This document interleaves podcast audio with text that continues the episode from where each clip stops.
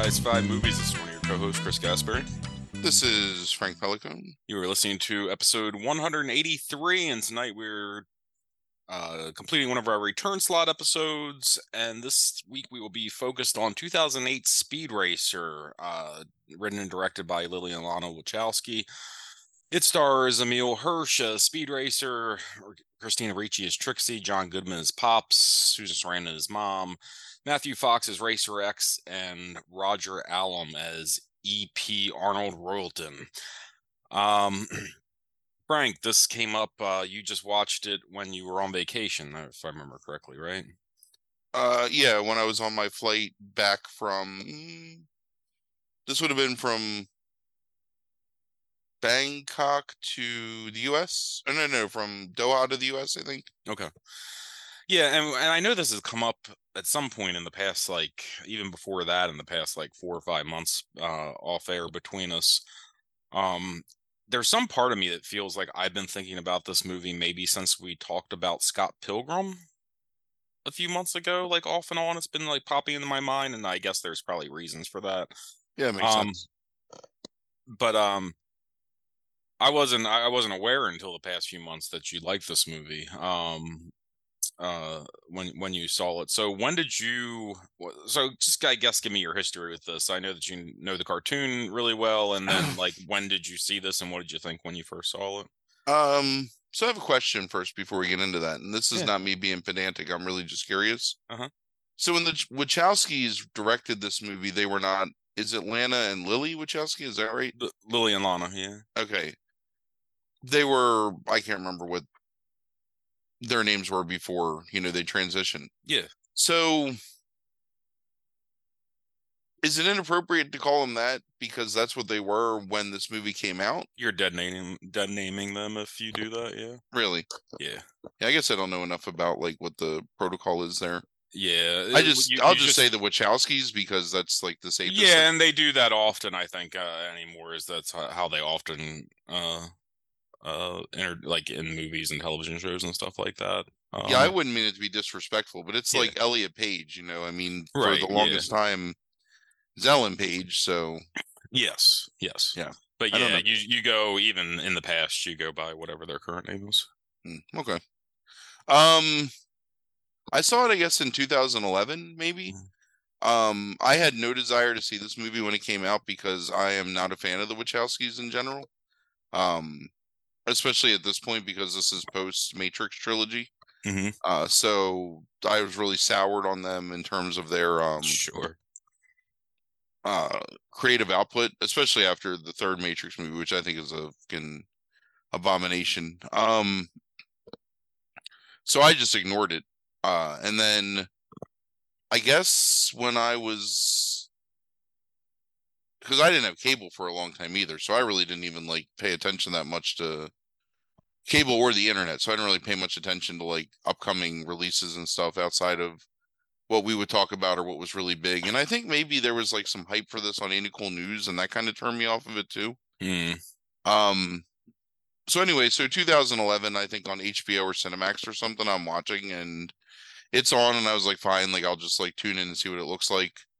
Um, and super impressed with not only the visuals but the um, um, like really faithful recreation of that world in what felt like a hyper realistic but believable way out of like the comic book world and then like almost like perfectly capturing certain things that not comic book but cartoon world per, almost perfectly capturing things that um I really loved and remembered from from my childhood from watching the show. Um Mhm. So Speed Racer when I was a kid and I didn't know it at the time but that was my first introduction to anime. Mhm. Uh, and when I was young, so it was when we lived in Baltimore. So I'd say I was probably like four or five. Uh, Speed Racer was on, I think, every day during the week. Um, so I had seen. It turns out probably about eighty-five percent of Speed Racer as a show, um, or at least what was released in America. So I was very familiar with like all the storylines and with like Racer X and um, all the characters that exist in this movie that are you know really good recreations of their their comic book counterparts.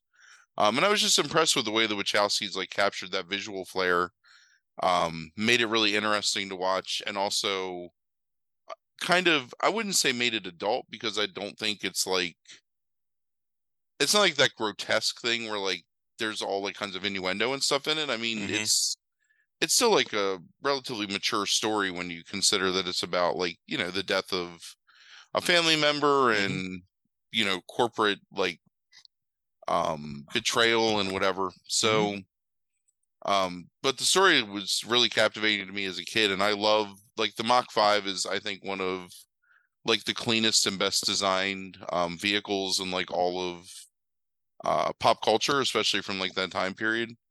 Um my father used to like mock speed racer uh so he would like pretend like he was moving in slow motion and go like ah oh like all the time um and still on occasion like we'll make that joke so. But yeah like i had a lot of i had speed racer matchbox cars when i was a kid um you know watched the cartoon every day so just really impressed by it in 2011 and then honestly like kind of forgot about it after that and i Mhm. never even watched the whole movie until i was on my plane uh-huh. because i came in like probably like 30 minutes into the movie Right. um so watching it on the flight home um really like still impressed and probably more impressed now i think um just with some perspective on it especially because i wasn't expecting anything at the time and now i was kind of sort of like knew that there would be something to like look forward to in the movie so yeah Yeah, I think I I I think the only reason I ended up watching it, honestly, well, I mean, I was taken in by it and found it interesting, but I, I think I watched it whenever it came out on HBO. I don't remember back in 2008 how that worked, but it, so it was probably like 09, 10, somewhere in there. Um, I came in like five minutes into it, I think, um, late one night on HBO, and uh, was like, okay, let me check this out. And if you remember, Emile, I was like. I was like rooting for Emile Hirsch um back then, like thinking he was going to be like the next like, you know, big actor. Um which uh didn't pan out for him. But so I ended up watching it and uh, yeah, and I remember really enjoying it and thinking it was extremely unique. And now 15 years later, um and I wasn't paying attention to the critical response to it back then, anything like that. I've learned years later, you know, that it wasn't received well critically. Um, and maybe I understood it, but I don't have any perspective really on the cartoon. I know I've seen a few episodes here and there, but I don't remember it being on when I was a kid. Um, I didn't see it until I guess maybe like part, episodes of my late teens. Maybe it, it came on the Cartoon Network or something like that right possibly. Um, so I don't, I didn't really have like you know much of uh, much of a background in knowing, and I just knew kind of like the general story of like Racer X, like from reading online and stuff like that. Um, but yeah, so having watched it completely like this time around, like um, what are what are the things that really impress you about this movie? so the basic premise of speed racer is ridiculous in the sense of like the physics defying cars that have all the super um hyper engineered like parts and can do all the different things. Um and it's not something that you watch a movie like like the fast and the furious series? And that's probably the closest parallel in terms of like ridiculous action to speed racer. Mhm. um but they fall flat because they're they try so hard to ground most of those movies in like a semblance of reality Mhm. that when you see you know a friggin' charger fly across a frig uh, like a huge chasm because Vin Diesel's holding onto a rope Right. it, it's it's ridiculous, right? But in this movie, because it's a perfect, it's it's crazy because it's exactly what George Lucas was trying for in the Star Wars prequel movies, Mm, which is a perfect blend of human beings interacting with an environment that's a seamless combination of CGI and practical elements mhm. so they're in a physical world sometimes and i think part of that charm is because it's so based in like 1970s kitsch culture. hmm So a mixture of like 50s aesthetic with like like kind of the postmodern 70s, but then this almost like Jetson esque um perception of what the future is going to be. Mhm. That they're able to use like real sets mixed with like CGI and it's kind of believable and not not believable, but you can suspend your disbelief in a natural way and enjoy it without like rolling your eyes or thinking like, oh, this is ridiculous. Sure. Um it captures the kinetic energy of because Speed Racer is early anime, um, along with stuff like Astro Boy and like Simba or Kimba, not Simba. Um, so it's very much almost like a live action comic strip hmm in this in the way that stuff is blocked, in the way that scenes are composed, and um, like a lot of times, and if you're not familiar with the cartoon, like you might not like recognize this, but a lot of times, like the action is set almost in the way that you would see it in like um like a Will Eisner panel where it's like frame frame frame frame of the figure moving like slightly different poses along the way hmm and they would do that to show like tension or like heightened danger in Speed Racer and I think they capture that here with the way that like the actors are blocked and the way that the Wachowskis film um even just like small scenes. Like there's an amazing scene where speed has like defied his father and he's gone off to race in this super dangerous like off-road criminal race basically. And um chim chim and uh his younger brother um shit i can't remember that character's name now uh hold Yeah, on I didn't write that one down. Um, uh is it Spurtle? yeah spurtle Yeah. spurtle racer who's his brother and uh chim chim who's the um the monkey that's spurtle's pet and chimpanzee sorry um and also like is a helper around like the the racer family garage so they're watching this illicit race that the father has forbidden them to watch and it's like and with i mean goodman is like perfect in that Yeah. role um uh playing the God damn what did i fucking do Here we go. Um, perfect play in that role of uh Pops Racer. And it's just like it's it's borderline slapstick, but it's not over the top and it's not um grotesque. I don't know. Like there's I I, think that I think it shows a real true appreciation and love for the source material that you don't see like it doesn't become like over the top ridiculous, but it's still funny and it still has this like hyperkinetic sense of movement and motion and almost over exaggerated like reactions but it's not quite like that i don't know i just i really um i really dig like all of that stuff so Yeah, so I'm thinking of a specific scene. It's when the ninjas attack them at night, and Yeah, John Goodman. hilarious. Yeah, John Goodman is like spinning, like you know, uh, one of them, like in a circle, and you could, when they cut to Ricci and Sarandon, you could really go over the top with them spinning their heads, but it's like it's it's actually like underplayed a little bit. Like they're still like slightly with their heads, but mostly with their eyes like following the spinning um but they don't go so far over the top with it to where it becomes like a mockery or cartoonish in any Sure. way and so i think that's a good scene to illustrate the point that it's like they're they they don't go too far with some of that like you know reaction type stuff so here's one of the things that they do um because again like i was watching it not really thinking well i was watching it because we had talked about like watching it for this but also just because like i was really interested and i was trying to focus away from like the disgusting man sitting next to me who kept like rubbing up against me. Um they don't overuse slow motion like something like like Peter Jackson would just half this movie would have been like hyper slow motion.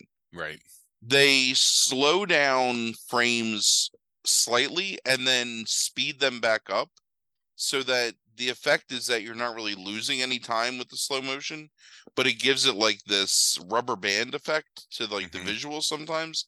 And in the scene you're talking about, that's something that happens where it'll be like slowed, not slow motion, but like slow, slower, slower visual motion on an impact of like a kick or a punch, and then speed back up to like show like the result of that impact. And it's I don't know, it's it's pretty brilliant and it's really kind of like one of the best maybe the best use i've seen of capturing the feel of a comic the feel of a cartoon while still like maintaining a you know like a realistic like visual narrative inside like this world that they're creating so i don't know i think it's um i think i think it's pretty brilliant the way they film this movie and the way they utilize special effects um and I love the racing stuff. Like that's another thing that I think is fantastic.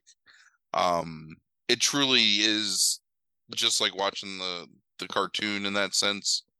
Um, which is super cool in my opinion. Like I I love the fact that they don't, you know, it's like, uh, what's his name? Um, uh, Snake Oil, right? Is that right? Mhm.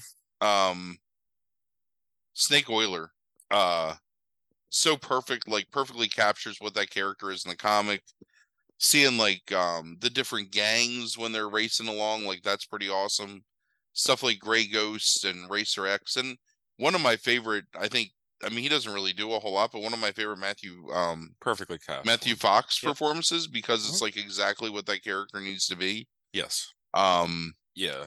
I mean, Jack, She- like, I mean, look, I don't think Matthew Fox has like the largest range in the world, like overall, but I mean, um, like a like the dour Jack Shephard is exactly what that role needs, and I think for the little bit of screen time that he gets, like in it, like 15 minutes maybe, I think he like knocks it out of the park. Yeah. Yeah, I really um I really enjoyed that performance. I really like Christina Ricci as Trixie too. Mhm. And it was one of those so it's interesting because it's one of those shows where and there was some progressiveness in cartoons in like the 70s, but for the most part women were still kind of relegated to sidekick roles in cartoons, especially cartoons that were geared towards boys. Um but both Trixie and, you know, Susan Sarandon's Mama Racer are like pretty integral parts of like that team. Yeah. And um the woman that's the uh, the Japanese race team's uh, Yes, right. sister. Yeah. Um same thing and I was you know pretty impressed with like the way that I I I'm a really big Christina Ricci mark anyway. Yeah. Um but I like the way that she played that character and I liked how much they gave that character to do kind of in the movie instead of just being like eye candy or the romantic interest like she really is you know an important part of the plot and hmm and i think emile hirsch like perfectly captures the character of speed racer. Like it's crazy to say because and again like if you haven't if you didn't like watch a lot of speed racer there's not a whole lot going on there except him being like surprised at everything. Hmm um, but the storyline is really mature for like a kids show, and they maintain that maturity. And I think they give, I, I think Emile Hirsch particularly, um, gives that character a decent amount of depth and makes it a, um, For, yeah, for something that doesn't have enough, a lot of depth, I think he gives it a lot of depth. Yeah. I think, yeah. Um, and since we're just talking about the performances, I just want to note that it's like I think Roger Allam, um, and I'm not the first person to say this, like he's doing like some sort of Christopher Hitchens impression, um, like the the, the famed like atheist, like he, um, but it's I think it's like one of the greatest like cartoon villains I've ever seen. Um, I think that guy has the perfect facials um to just like show his villainy like i love his like you know sly wicked evil smiles that he like gives um i love the way he like delivers like you know the the the villainish dialogue um it's almost like he's just like sitting there like tapping his fingertips like in front of him like at all times it feels like uh i, I really like i really love that performance a lot and i think um um he's something somebody that you like love to hate kind of thing and oh yeah, definitely. i, I- think uh, he deserves a lot of credit for that It's also a really great feeling when, um, when he gets his comeuppance. Like it's, it, it it's true. It's like it's the perfect. So it really, in a lot of ways, like it kind of captures the feeling of like an older Disney movie in that sense, in that Mm. like it's a cartoony villain that still feels like there's some danger to him and really like gets over on the heroes, which is I don't know. It, there there there's some great stuff in in that performance, and I think in all the performances Yeah. in the movie. And I think that's in height. I think it's heightened by the fact that they don't they don't ever stop to like burden you with excessive backstory. They let it all happen through like the action and what's happening in the movie, and they keep it like moving so fast that I don't know. I find it like really um again it like it mirrors like the kinetic feeling of like speed that you know they're going for when you're watching like the Mach 5 like barrel down the track or whatever. So Yeah. Um yeah, I agree. I mean, I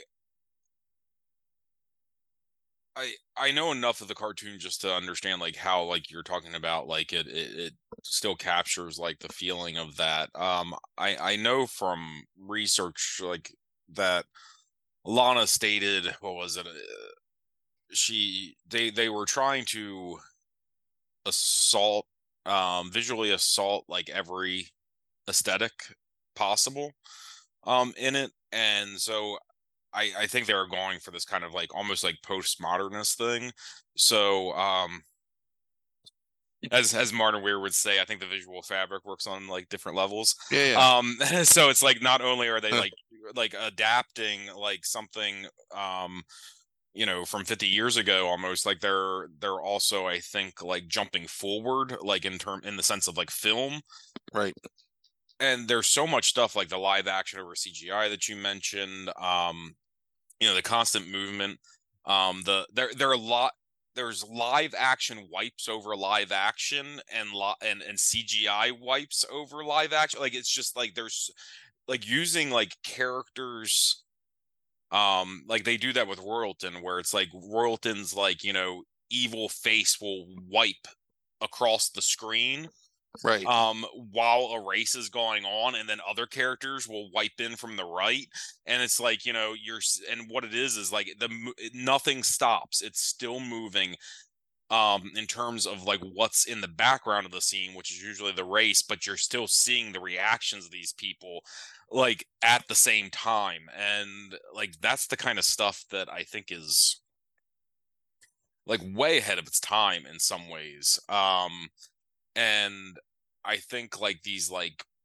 the the constant movement of the camera like you know especially during external scenes um and establishing shots keeps everything moving yeah. um there's a there's a lot that they're doing that's like way ahead of its time and i i think that's really interesting and i don't think i appreciated that nearly 15 years ago as much as i do now um because now i think you see those things and i think it's just like more common to see that kind of stuff Yeah. um a little bit more.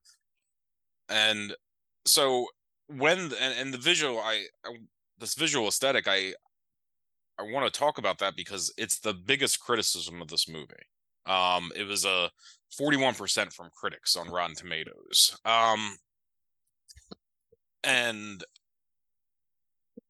it's like so like if you read the reviews you constantly get these jibes like uh, about like you know it'll only appear it's too much visually like it's eye candy or sickening eye candy uh it'll only appeal to x type and those x types could be young boys 12 year old boys 10 year old boys what was it uh kirk honeycutt said gamers fanboys and anime enthusiasts is all it will like appeal to um so it was a common like almost like uh mad lib where it was like you know the visuals will only appeal to this group um and it's like you could just copy and paste in like every negative review and so I got a, I mean, Yeah. I got a lot to say about that whenever you're. yeah Right. so i think that but it it definitely is an older group during that time like you know obviously um and then there's the audience reviews if you go back and look at them far enough back around that time period 08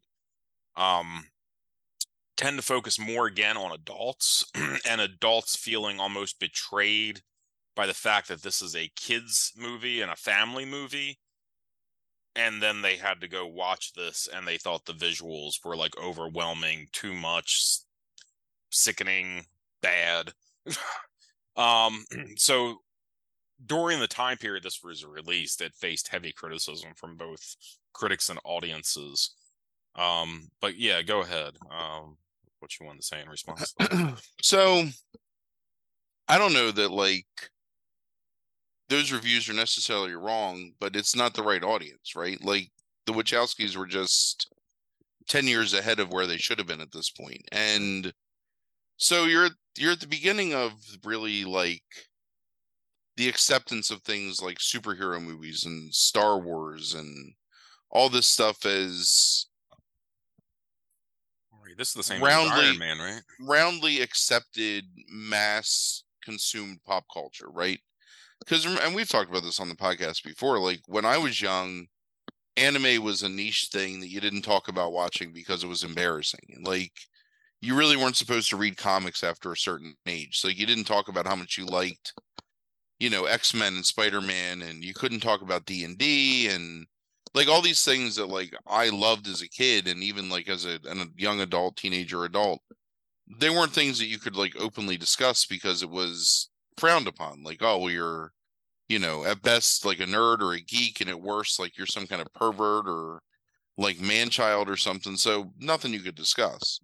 And I think that that's emblematic of not only like, you know, you're on the edge of the boomer reviewers, like at this point in time. Like, mm-hmm. you don't have as much in terms of, you're just starting to build things like IGN and Screw Attack and even like Ain't It Cool like is kind of like in its nascent stages at this. Well, I guess it's like in full bloom, but yeah, it's still kind of like its own like niche thing. Right. But it's becoming okay to be like a geek and a nerd, and now you've got.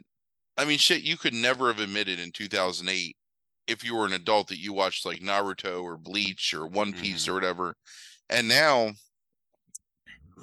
every, like people from all different like social backgrounds and cultures and races and whatever like will openly admit to watching anime or enjoying superhero movies or loving Star Wars or being into D&D or you know collecting toys like there's all kinds of things that weren't okay in 2008 or at least weren't like as openly discussed that are now like much more you know like accepted and embraced right and i think you see that with and we, I, there's something else we talked about from around this time where I kind of felt the same way about it. Um, it's also the same thing we talk about with horror movies. Like, not to like stretch the analogy too far, but you couldn't enjoy horror movies in the 90s because oh you were like a sicko or you know you need to grow up and watch like like an adult movie you know like oh that's for you know horny teenagers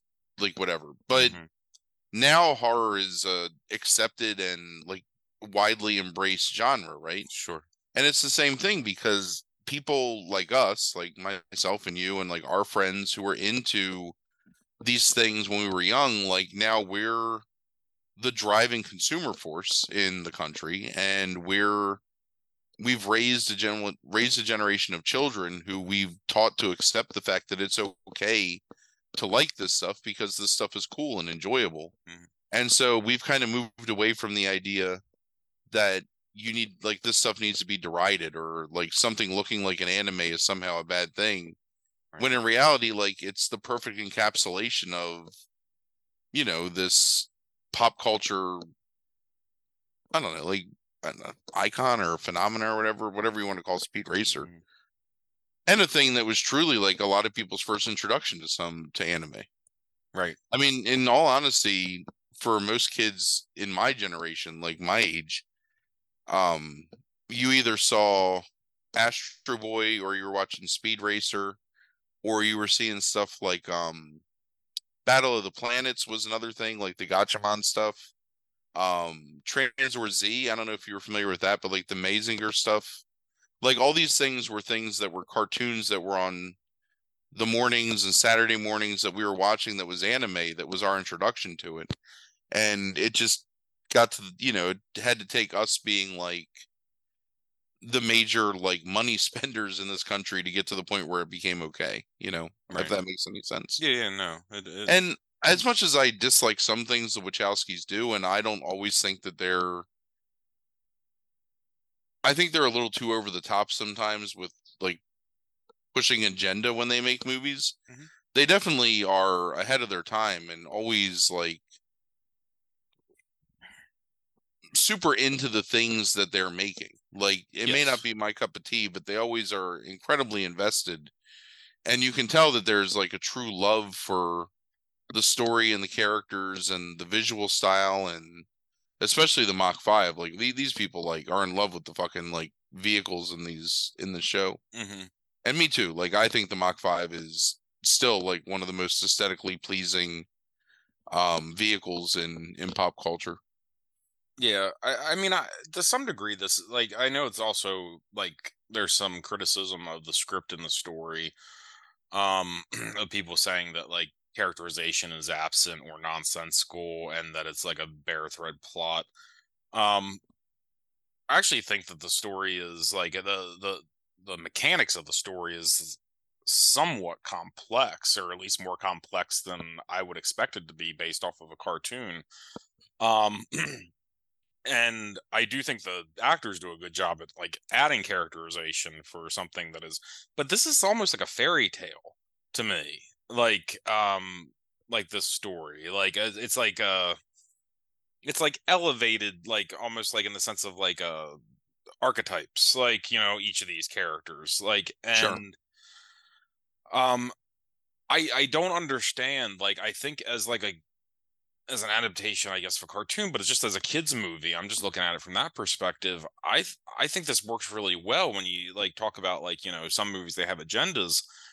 I mean, sure, there's an anti-capitalist sentiment in this, right? But I mean, like at the same time, like the core like theme of this is about family, um, and about family looking out for each other and like you know like helping each other out and like working together, like you know, and respecting one another.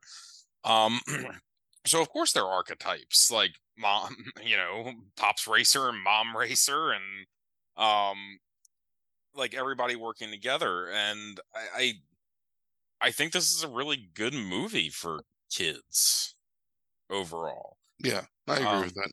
i and like uh, and i mean look they've deal with family in a lot of different ways in a lot of different of their works but i mean i think this is the purest um uh way in which they ever deal with it uh overall um the only thing i would criti- the only slight criticism i would have is especially for a kids movie is i do think it's a little long yeah, it was I was surprised by how long it was. I didn't really I'm sure when I watched it in 2011 I was like doing three other things while I was Sure. like, watching it. yeah Um yeah it's two hours and 15 minutes and that's and that's a bit long for a kids movie i think or something that's directed towards children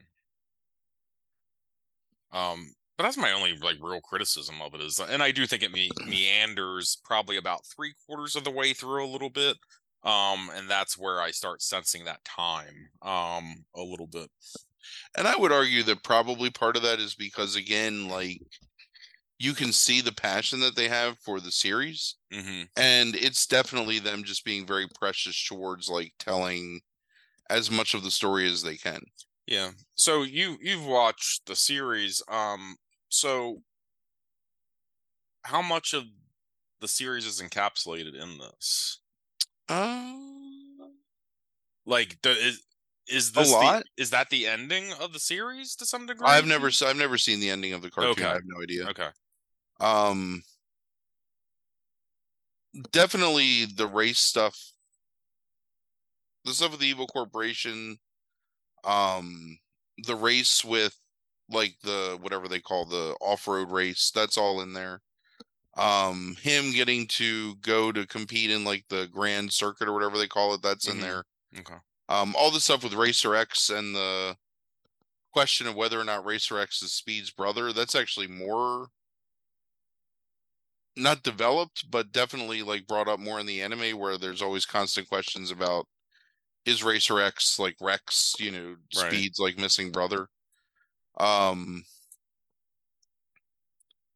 yeah, a lot of those the characters are all in there, the cars are all in there. You know, I mean, like Snake Oiler and the Mammoth car and um Racer X car and like all those like everything is in the anime and it's it's pretty faithfully recreated in the Hmm. movie.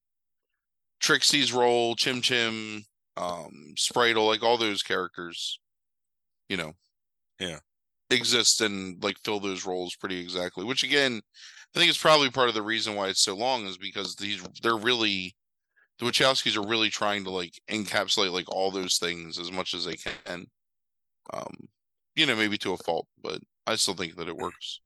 Yeah, I think it's a really enjoyable movie, and um, you know, following up like with the older critics, it's like this is this and um Bound um are two movies in the past like you know so many years that have been under reevaluation. It seems from um Bound in terms of uh LGBTQIA community, um looking at that now and re-examining it and finding value a lot more value in it than there was at the time and uh, then this has been reevaluated by young people that saw it when they were young and didn't have a platform really to discuss it. And now that they're older and getting into criticism or like having access to the internet and posting about it like seeing like people talk about it and like oh yeah i love that movie.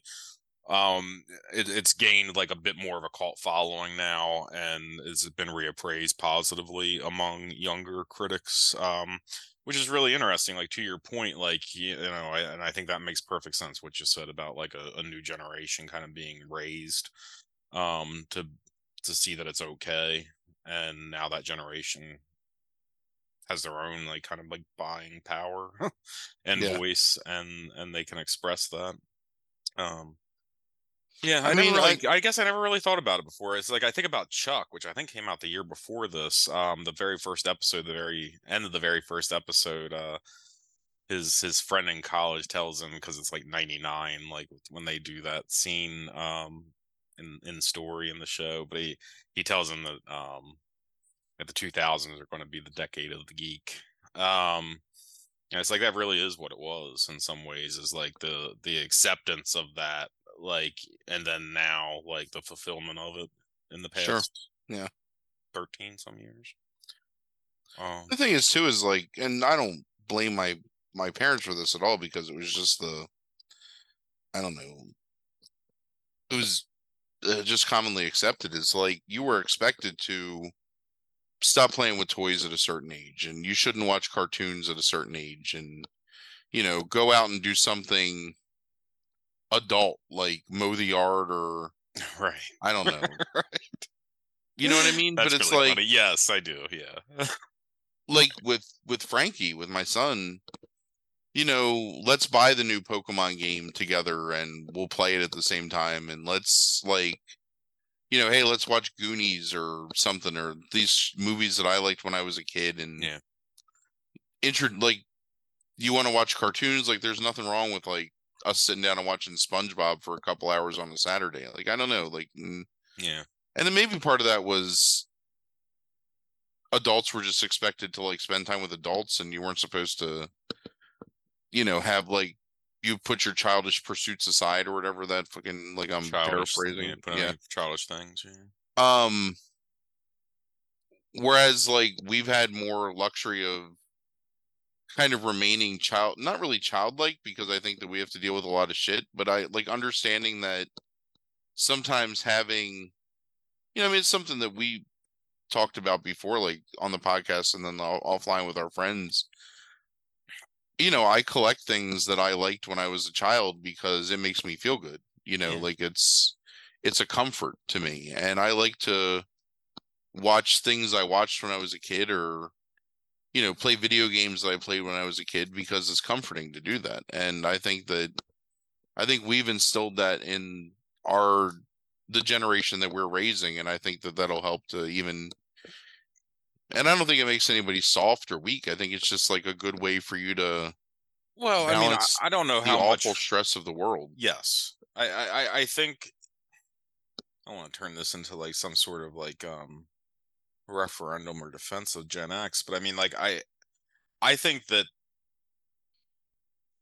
we I, I know that like mental health is like you know become this thing that's associated with millennials but i mean um i do think that like I, I just don't think we talked about it. I think people might have passed it on to their younger siblings or their kids and stuff like that potentially but i mean i think gen x just didn't talk about it and i think gen x like focused on like to some degree like maintaining their mental health through childish things um long before it was being discussed in some ways uh and I think that's like you said, the awful things in a world. It's like, you know, it's like all you got to do is open up a website and see like every single day, like, you know, something different. I mean, like, you know, we were just dealing with, you know, you know, smoke, you know, like for the past like three days, right. like a, a, a, you know, like this, like, and then like seeing the picture of New York and it's like the, the damn apocalypse, it looks like.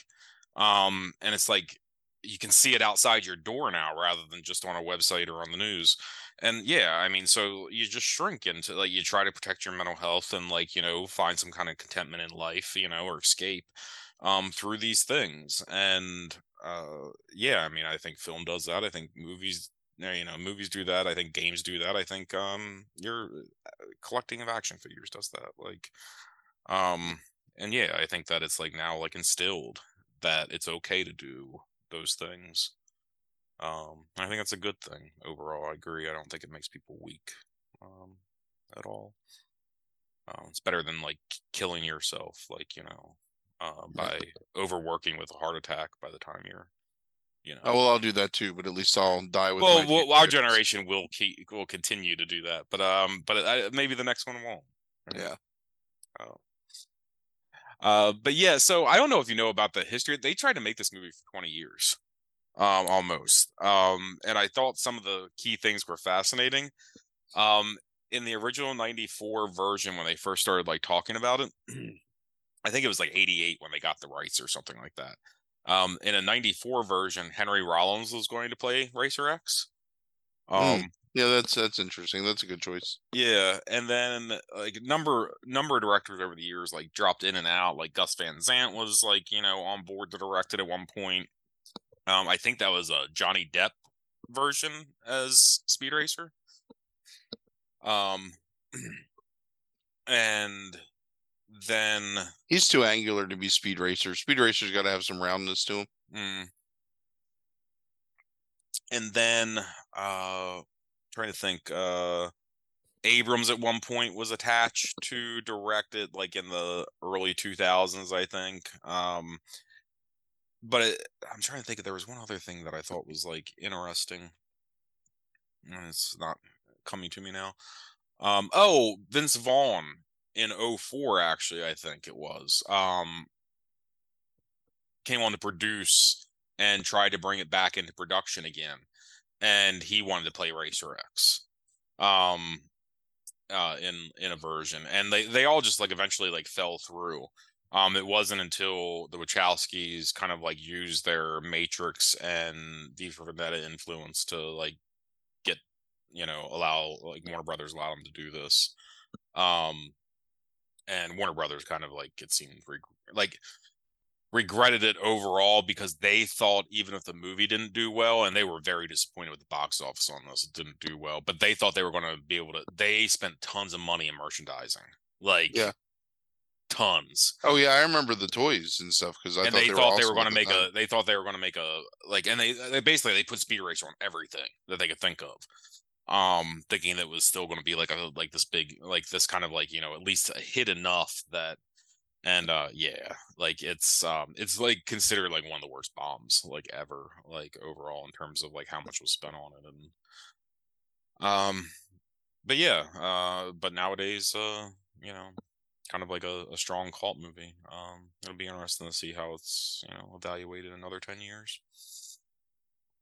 Yeah i mean i really enjoyed it it was a lot of fun to watch mm-hmm. again um uh, it's always nice to discover or rediscover a movie that you kind of forgotten about, and especially just because like it's so so enjoyable. I think so. In terms of, I know they're different movies, but in terms of adapting a kind of because this is a manga first, right?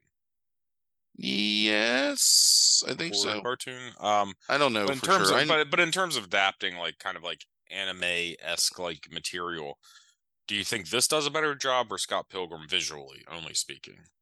uh, Or are they so two different things to you. being a um cultural snob, I guess, or Mhm, something. I uh-huh. don't consider Scott Pilgrim to be anime. Scott Okay. Pilgrim is a trash like Western cartoon or comic book to me. hmm Um, I actually can't stand the visual style of Scott Pilgrim, and I feel like it's like I don't know. I hate it personally. You mean the comic? yeah, yeah, yeah. Oh, okay. Gotcha. Yeah, I, I'm not a fan of the comics at all. I think they're very um. I think they're trying to be Chuck Jones by way of like anime, and it just doesn't work to me. Like I think it's just kind of lame overall, and I think that the movie is a much better encapsulation of that story. So I don't care for the comics, but Yeah. Um. So I think I think Speed Racer is a perfect adaptation, and I think Scott Pilgrim is like the Fight Club of comic book adaptations, where the hmm. adaptation far surpasses the source material. Hmm. Gotcha. All right. Do you have anything else you want to say about this? Mm, they need to make a Tranzor Z adaptation. That's what I want. You don't know. I don't. I don't. I know don't. I don't know what that is. Yeah.